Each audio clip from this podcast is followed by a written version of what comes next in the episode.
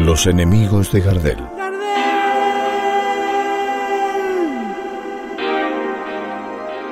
Capítulo 5 Buenos Aires, ciudad abierta.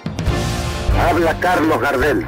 Queridos amigos de la América Latina, la Casa Víctor quiere que les anuncie la firma reciente de mi contrato de exclusividad con ella. Y yo lo hago muy gustoso porque sé que nuestras grabaciones serán cada vez más perfectas y encontrarán en ustedes oyentes cordiales e interesados. En Buenos Aires, los enemigos de Gardel no entienden su proyección latinoamericana. Tampoco usan la expresión América Latina. El Zorzal incluye siempre en su repertorio ritmos populares de los países de la región, canciones que ofrecen los escenarios con su sensibilidad flor de piel. La rumba que ensayan entusiasmados los jóvenes que siguen el cortejo fúnebre el día del entierro bajo el cielo tropical, tu silueta sensual es mi pasión, ofende a Gustavo Franceschi.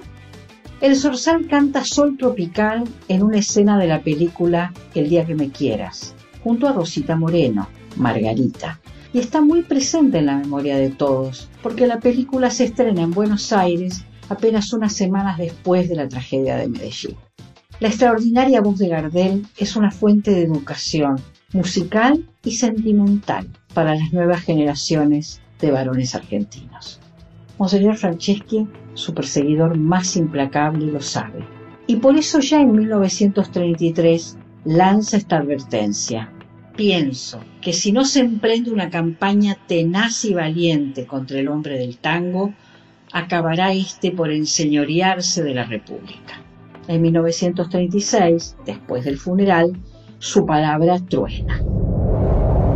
Es evidente que desde la misma escuela primaria se inicia el proceso de subversión en los valores tanto del individuo cuanto de la sociedad. Una moral laica sin obligación, sin sanción verdadera. No se olvide que el amoralismo simbolizado por un Gardel cualquiera es anarquía en el sentido más estricto de la palabra. Franceschi sostiene la estrategia antilaicista de la Iglesia Católica Argentina, que comparte con el gobierno del presidente Agustín P. Justo. Ese alineamiento sin fisuras tiene un momento culminante, cuando se celebra en Buenos Aires el Congreso Eucarístico Internacional en 1934. Monseñor es vocal de la Comisión de Prensa y Publicidad y toma el pulso de la masiva participación de los fieles que reciben con fervor la visita del legado papal cardenal Eugenio Pacelli, futuro Pío XII. Las fotos de la época son elocuentes. 400.000 personas congregadas, la mayor multitud reunida jamás. Y Franceschi interpreta que la imagen de Buenos Aires que él tiene asociada al tango, la prostitución y el malevaje está finalmente sepultada. Esa es la imagen que vuelve a su retina cuando recorre furioso los alrededores del Luna Park durante el velatorio de Gardel. ¿Y cuál es la Buenos Aires real? ¿La que recibe a Pacelli o la que llora a Gardel? La ciudad de costumbres liberales, laica y de movilidad social ascendente resiste. El teatro y la radio miden la capacidad de consumo cultural que tiene el público porteño. Cuando estalla la crisis económica en 1929, el número de espectadores de teatro se desploma. Pero apenas hay recuperación y aumento del empleo, la gente vuelve a las salas de manera masiva. El registro municipal de 1936 consigna 2 millones de personas por mes para el teatro y el cine porteños. La cifra es más impactante si tenemos en cuenta que la población total de la ciudad es de 2.400.000 habitantes.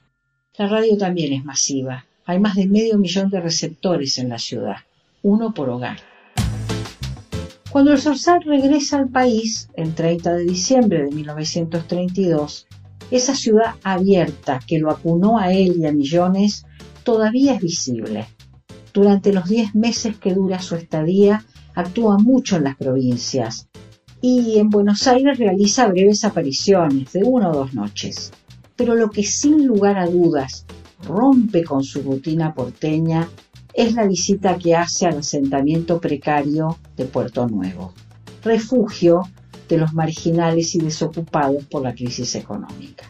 El investigador de cine, Adrián Moyo, acierta en la importancia de esta cuestión, paradójicamente desatendida por casi todos los biógrafos de Gardel. Manuel Sofovich, periodista de noticias gráficas, le ofrece al Sorsal hacer un reportaje para la sección Los haces de la baraja porteña. Gardel es un as. Y propone sacar las fotos en Villa de su ocupación. Moyo destaca el valor de las imágenes del fotógrafo Emilio Ramírez. Y tiene razón.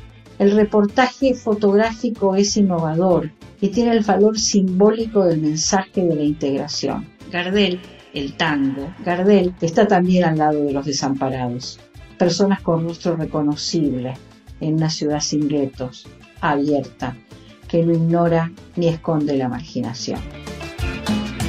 Lo vemos al zorzal fotografiado junto a un violinista, desocupado, posa acodado en la costanera, habla con dos jóvenes de la villa. Imaginamos que camina y se mezcla con los habitantes de los ranchos humildes. Manuel Sofovich consigna, todos ellos saben quién es Gardel, la calandria porteña.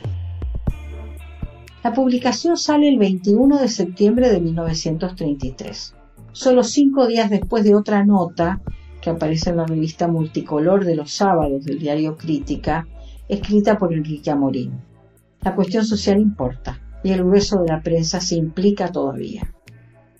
Cuando Gardel parte, el 7 de noviembre de 1933, en un viaje que no tiene regreso, el clima de ideas se está mutando en lenguas de fuego. La radio es un formidable aparato de difusión y publicidad, y los programas culturales más escuchados comienzan a recibir críticas feroces. Por ejemplo, la revista Micrófono arroja Perdigón Grueso contra el programa Chispazos de Tradición, un radioteatro de éxito, una marca de Radio Belgrano, que se emite desde 1931. El jefe de redacción de la revista, Ferrari Amores, que se presenta como nacionalista católico, reclama sacar el programa del aire. Sus episodios tienen la virtud de excitar a las mujerucas analfabetoides. Mujerucas analfabetoides. La prosa de Ferrari Amores es miserable. Homero Mansi, su compañero de redacción, esquiva ese lenguaje brutal. Su foco es Radio Splendid, que es privada. La denuncia de Mansi es porque la emisora prohíbe hacer cualquier mención de IPF, yacimientos petrolíferos fiscales, la empresa estatal creada por Irigoyen. Mansi, que es radical, enfurece ante ese nacionalismo de escarapela, dice, y entonces pide mayor control oficial en materia radial. La reacción del mundo del teatro no va en el mismo sentido. Los autores no quieren control oficial, están acorralados por el presidente de la Comisión Nacional de Cultura, el senador Matías Sánchez Orondo, uno de los ideólogos del golpe de 1930. Los escritores lo acusan de ser el portavoz de un nacionalismo de papier maché, de ribetes fascistas y pujos aristócratas, que practica un patrioterismo de boletería, dicen.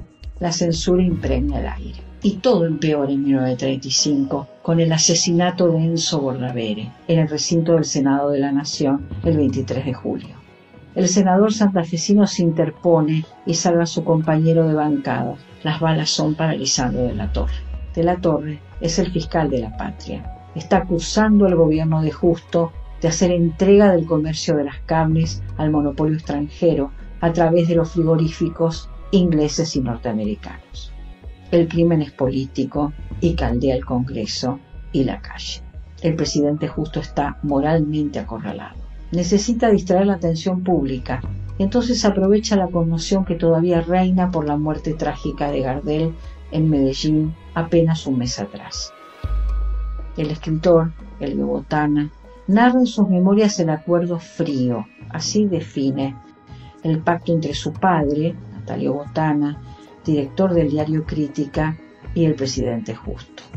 El acuerdo sirve para demorar durante meses la repatriación de los restos del Sorsal. Con las noticias de la espera, el diario desvía la mirada de la opinión pública. El Botán afirma, el Estado puso su parte, critica lo suyo. La idea parece un acierto.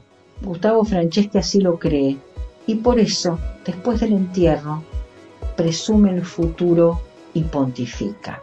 Dentro de seis meses nadie se acordará de Gardel.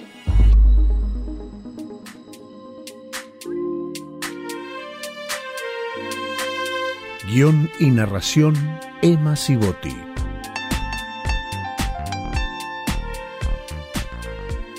Compaginación de audio Alejandro Sanz.